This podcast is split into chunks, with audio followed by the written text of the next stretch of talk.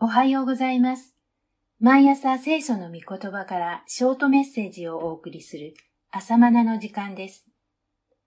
今日は列王記上第11章4節の御言葉です。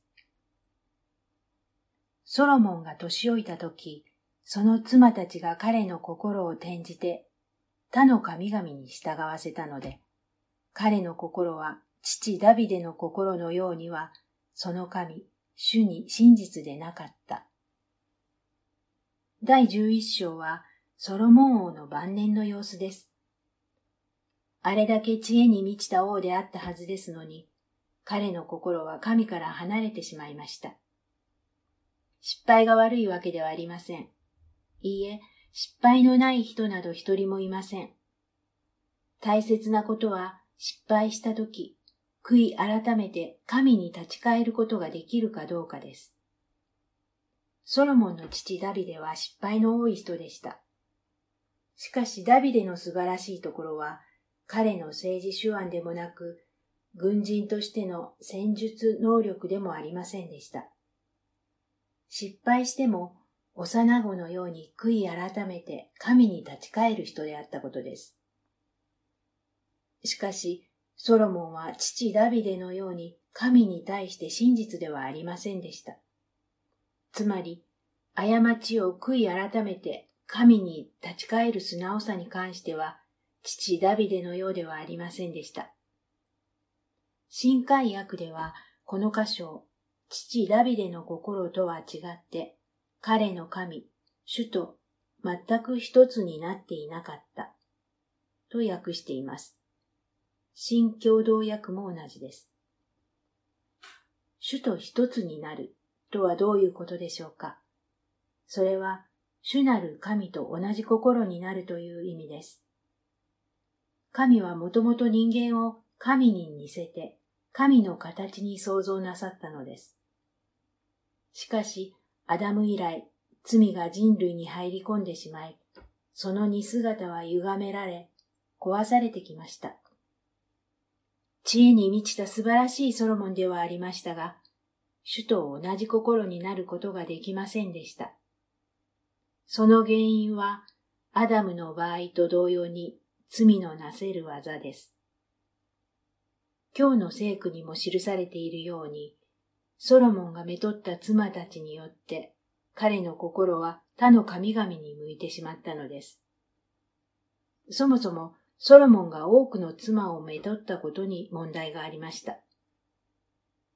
王の後継者を確実に得るために、一夫多妻制度は当時の王たちにはよく見られたことですが、神の国の方法は違います。また、同盟関係を保つために、他国から妻をめとることも当時の上等手段でしたが、神の国の方法ではありませんでした。他国からめとった妻によって、他国の偶像礼拝を持ち込むことになりました。妻たちによって、ソロモンの心が他の神々に向けられたのはそのためでした。他の神々、つまり神と呼ばれてはいるが偽りの神。これに心が向くとき、人は主なる神と心を一つにはできません。夫婦以外の異性と関係があるなら、夫と妻が心を一つにできないのと同じです。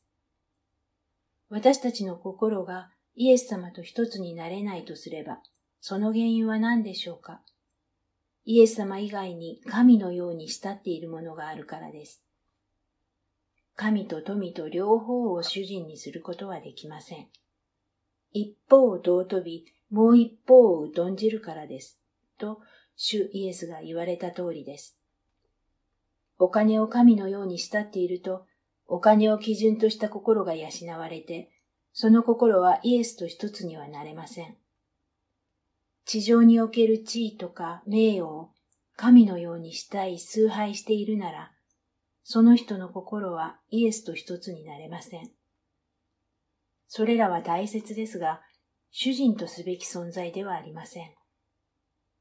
私たちが主人とするのは、主イエス・キリストだけです。